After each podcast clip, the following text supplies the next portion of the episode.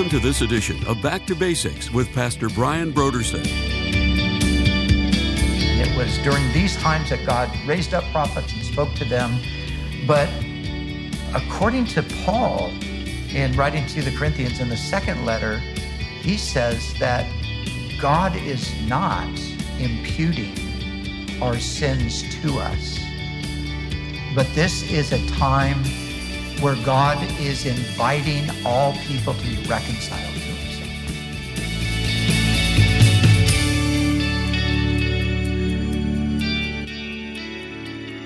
Today on Back to Basics, Pastor Brian continues his study through the books of the Old Testament prophets.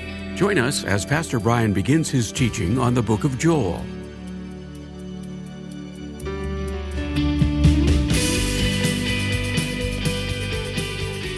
Now, here's Pastor Brian.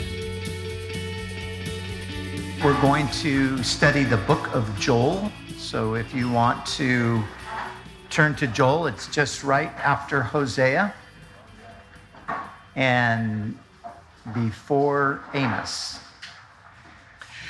So the word of the Lord that came to Joel, son of Pethuel. This is literally all we know about Joel. He was a son of Pethuel.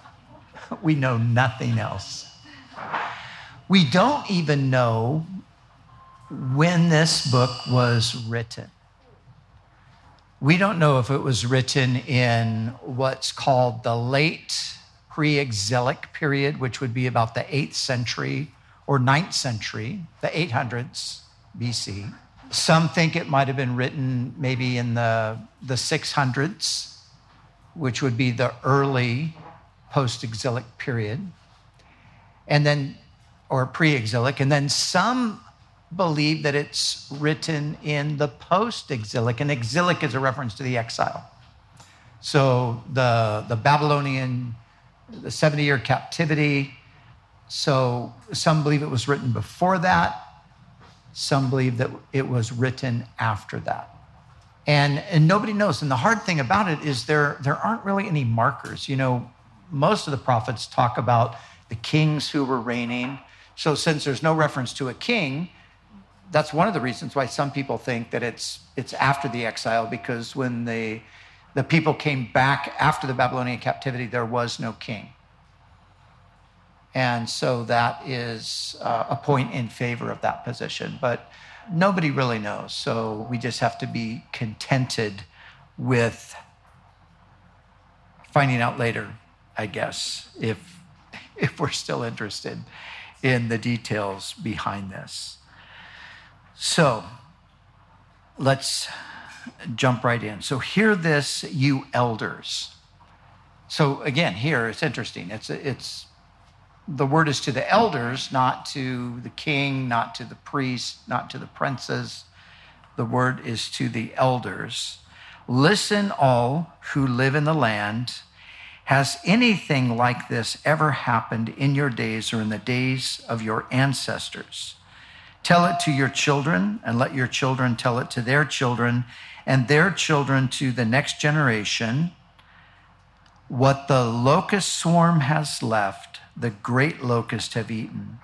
What the great locust have left, the young locust have eaten. What the young locust have left, other locust have eaten. So apparently, this is written to the people in the land after there was a plague of locusts. And these have occurred from ancient times in the Middle East, in uh, parts of Africa, and they still occur today. These, these locust swarms, maybe you remember back in 2020, the year when everything went completely nuts, um, there were these locust swarms that were appearing in different African countries, and literally billions of these locusts. And they could devastate a hundred square miles in a matter of just a short amount of time. So, the description here that is being given by the prophet is one of devastation. Because remember, this is an agricultural culture.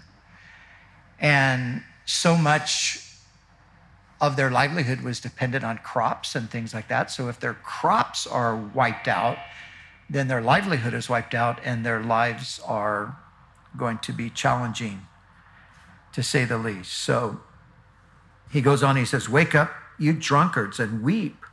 Wail, all you drinkers of wine. Wail because of the new wine, for it has been snatched from your lips. So if the harvest of grapes had been consumed, then there would be no wine. A nation has invaded my land, a mighty army without number. It has the teeth of a lion, the fangs of a lioness. It has laid waste my vines and ruined my fig trees.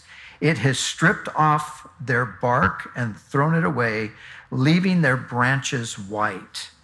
Mourn like a virgin in sackcloth, grieving for the betrothed of her youth Grain offerings, drink offerings are cut off from the house of the Lord. The priests are in mourning, those who minister before the Lord. The fields are ruined. The ground is dried up. The grain is destroyed. The new wine is dried up. The olive oil fails. Despair, you farmers. Wail, you vine growers. Grieve for the wheat and the barley, because the harvest of the field is destroyed. The vine is dried up. The fig tree is withered. The pomegranate, the palm, and the apple tree. All the trees of the field are dried up. Surely my people's joy is withered away. So, this is describing literally this plague of locust. Now, in a moment, we're going to go, as we go further into the prophecy, we're going to see a similar description, but the description is not of locusts, but it's of the armies that will come and devastate Israel in the future. But the locust, what the locust did, is a picture of what these future armies would do. So, just so we understand, this is talking about a literal swarm of locusts. That's what he's describing. And so, all the joy of the people is, is withered. And so, put on sackcloth, you priest, and mourn. Wail, you who minister before the altar. Come, spend the night in sackcloth, you who minister before my God. For the grain offering and the drink offering are withheld from the house of your God. So, what the prophet is communicating is that this plague of locust is a judgment from God. And so now he's calling the leaders of the nation to lead the people in a time of repentance. Now, these things would occur in the history of Israel and the people surrounding Israel. And, and during that time, before the time of the new covenant, before the time that Jesus came into the world, God would directly judge the nations, specifically the nation of Israel and its neighbors. Now, ever since Jesus came into the world and we're living under this age of grace, it's very difficult for us today to look at a situation and to be able to, to evaluate it and say, this, this is a judgment from God. I mean, it could be possible that that still does happen. It could be that there are maybe local prophets that rise up in certain places and pronounce that there's a judgment coming, and then a swarm of locusts come through. It, that could be the case. But when, whenever we have you know, catastrophic kinds of things going on, a lot of times there are people who are quick to jump to this is a judgment from God. And all of this to say, I think we need to be careful about that. Because during this age of grace that we're living in, we don't know if, if that's the case or not. I, I remember the, the classic case in point in my mind was back in 2001 when the the attack on the World Trade Center and all of that.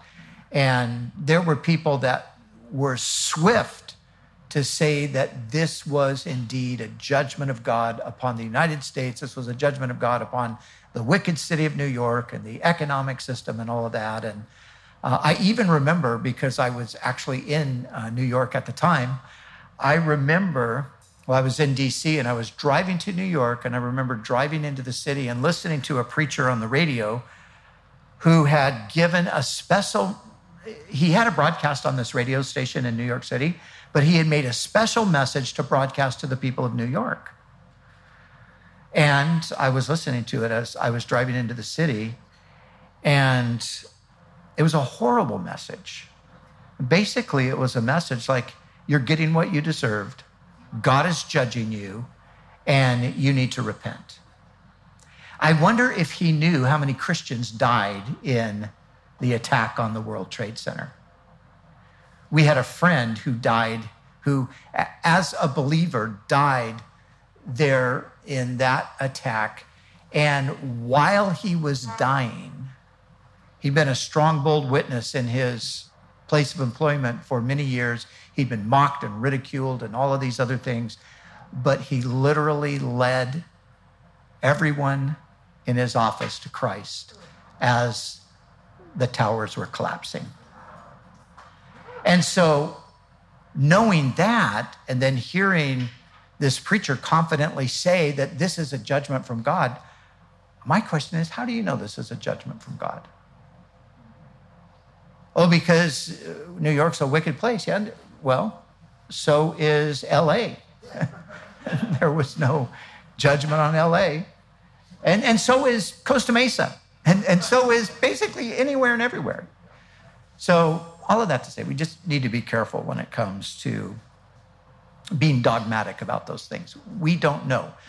They knew, and it was during these times that God raised up prophets and spoke to them.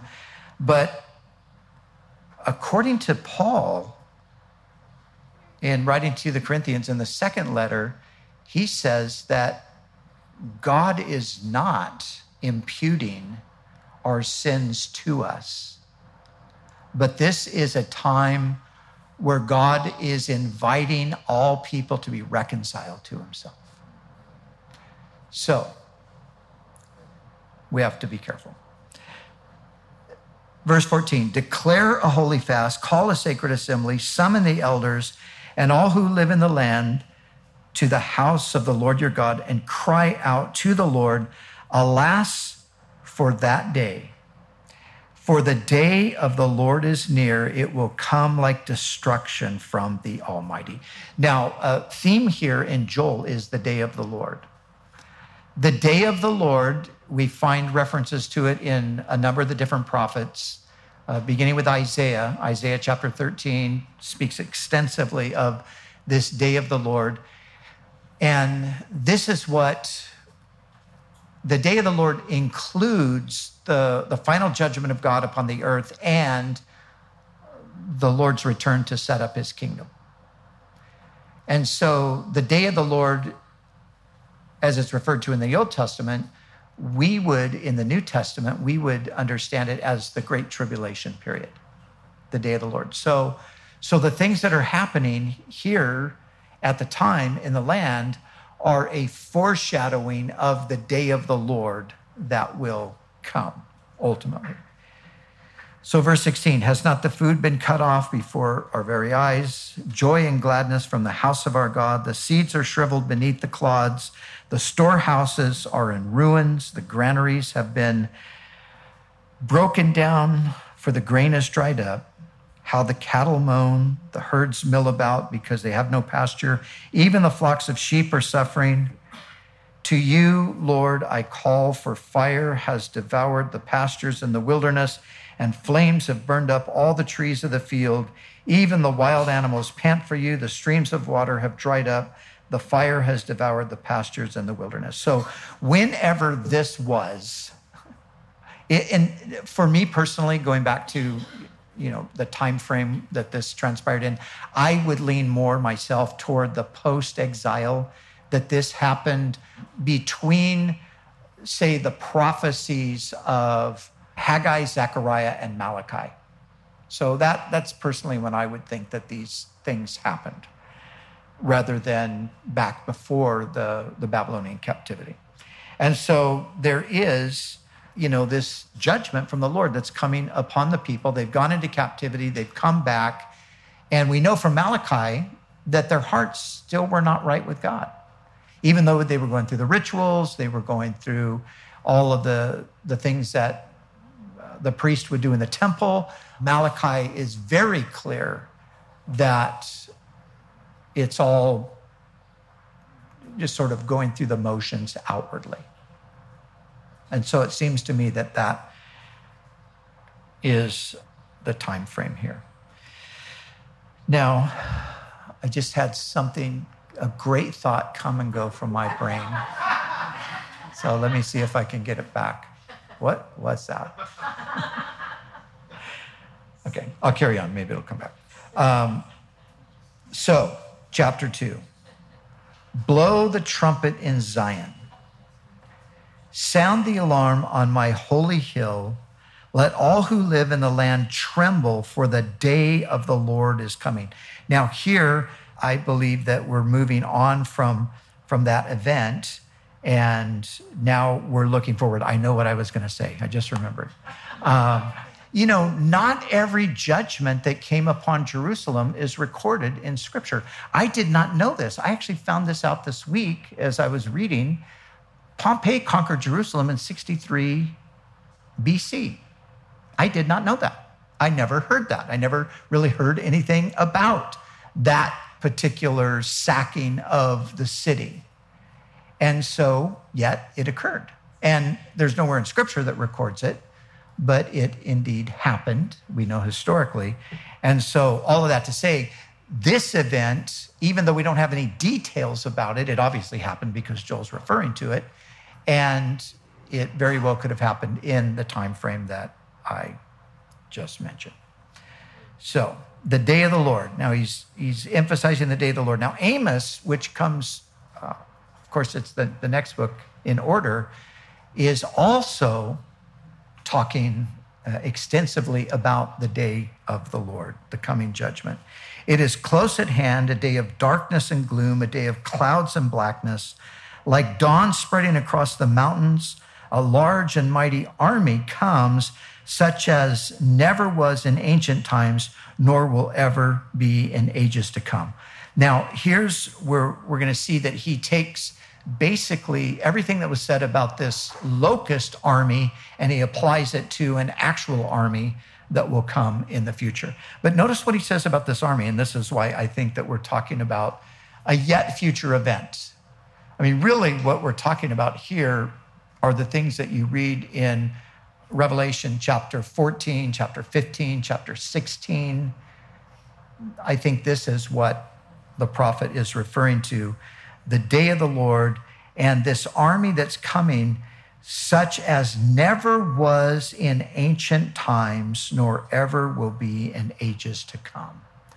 So, this is the invasion to beat all invasions. This is the army that is, from the human standpoint, it is undefeatable. And so now the description, verse three before them, Fire devours behind them, a flame blazes. Before them, the land is like the Garden of Eden. Behind them, a desert waste. Nothing escapes them. They have the appearance of horses. They gallop along like cavalry. With a noise like that of chariots, they leap over mountaintops like a crackling fire consuming stubble, like a mighty army drawn up for battle. At the sight of them, nations are in anguish. Every face turns pale. They charge like warriors. They scale walls like soldiers. They all march in line, not swerving from their course. They do not jostle each other. Each marches straight ahead. They plunge through defenses without breaking ranks. They rush upon the city. They run along the wall. They climb into the houses like thieves. They enter through the windows. So this is, I mean, this is exactly what the locust would do, but now he's applying it to an army. Before them, the earth shakes, the heavens tremble, the sun and moon are darkened, and the stars no longer shine. The Lord thunders at the head of his army. His forces are beyond number And mighty is the army that obeys his command. The day of the Lord is great, it is dreadful. Who can endure it? So the question is the confusing part is how, how is this being referred to as the Lord's army? If we're talking about this being this great um, multitude uh, of, um, of a force that, that's marching against the people of God, how is it the Lord's army? Well, it's, it's the Lord's army just like the Babylonians were the Lord's army. God raised up Nebuchadnezzar. He made that clear over and over again, especially in Jeremiah. He raised up Nebuchadnezzar and the Babylonians and sent them to destroy Judah, to bring a judgment upon it.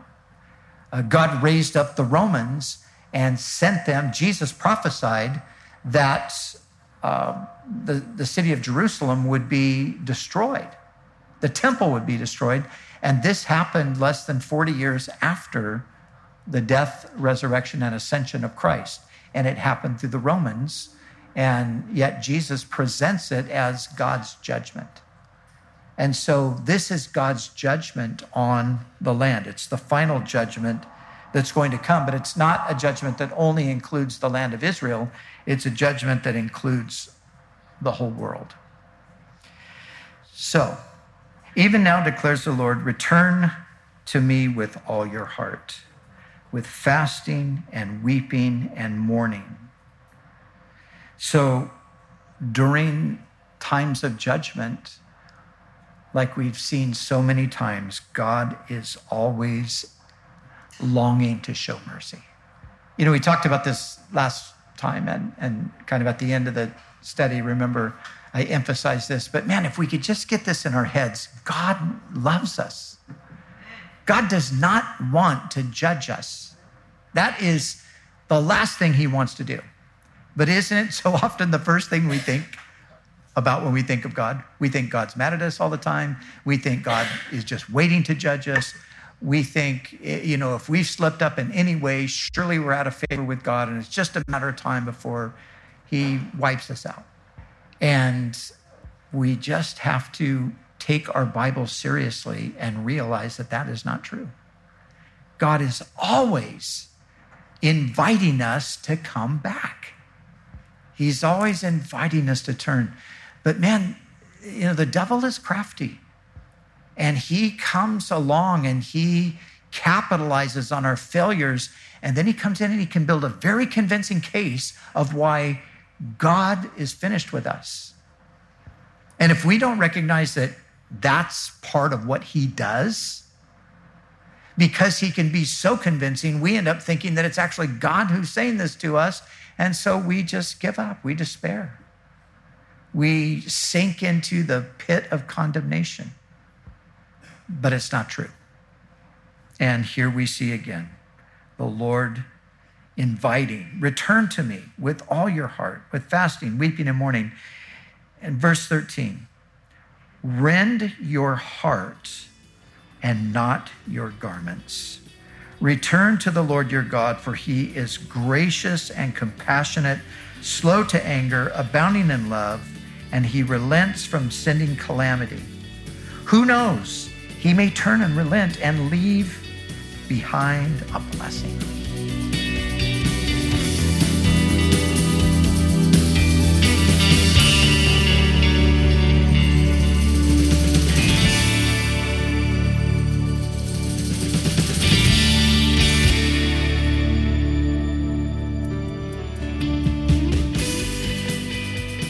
The month of December, Back to Basics Radio is offering a book titled Is Christmas Unbelievable? Four questions everyone should ask about the world's most famous story by Rebecca McLaughlin. Although the holiday season can be filled with fond memories from childhood or the prospect of more to come, the holiday season can also be one of the most difficult times of the year. The longing for those we miss can intensify, or the loneliness felt throughout the year can be amplified.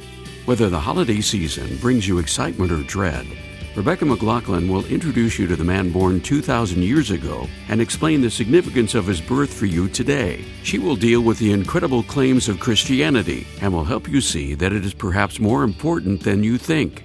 The book is Christmas Unbelievable Four Questions Everyone Should Ask About the World's Most Famous Story by Rebecca McLaughlin. is our gift to say thank you for your donation to Back to Basics. So we encourage you to call us right now at 1 800 733 6443 or visit us online at backtobasicsradio.com. We'd also like to remind you that all of our other resources are waiting for you at backtobasicsradio.com or by calling our request line at 1 800 733 6443. That's 1 800 733 6443. Our desire is to encourage you in your daily walk with God. We'll continue next time with more valuable insights from Pastor Brian as we study together in the book of Joel.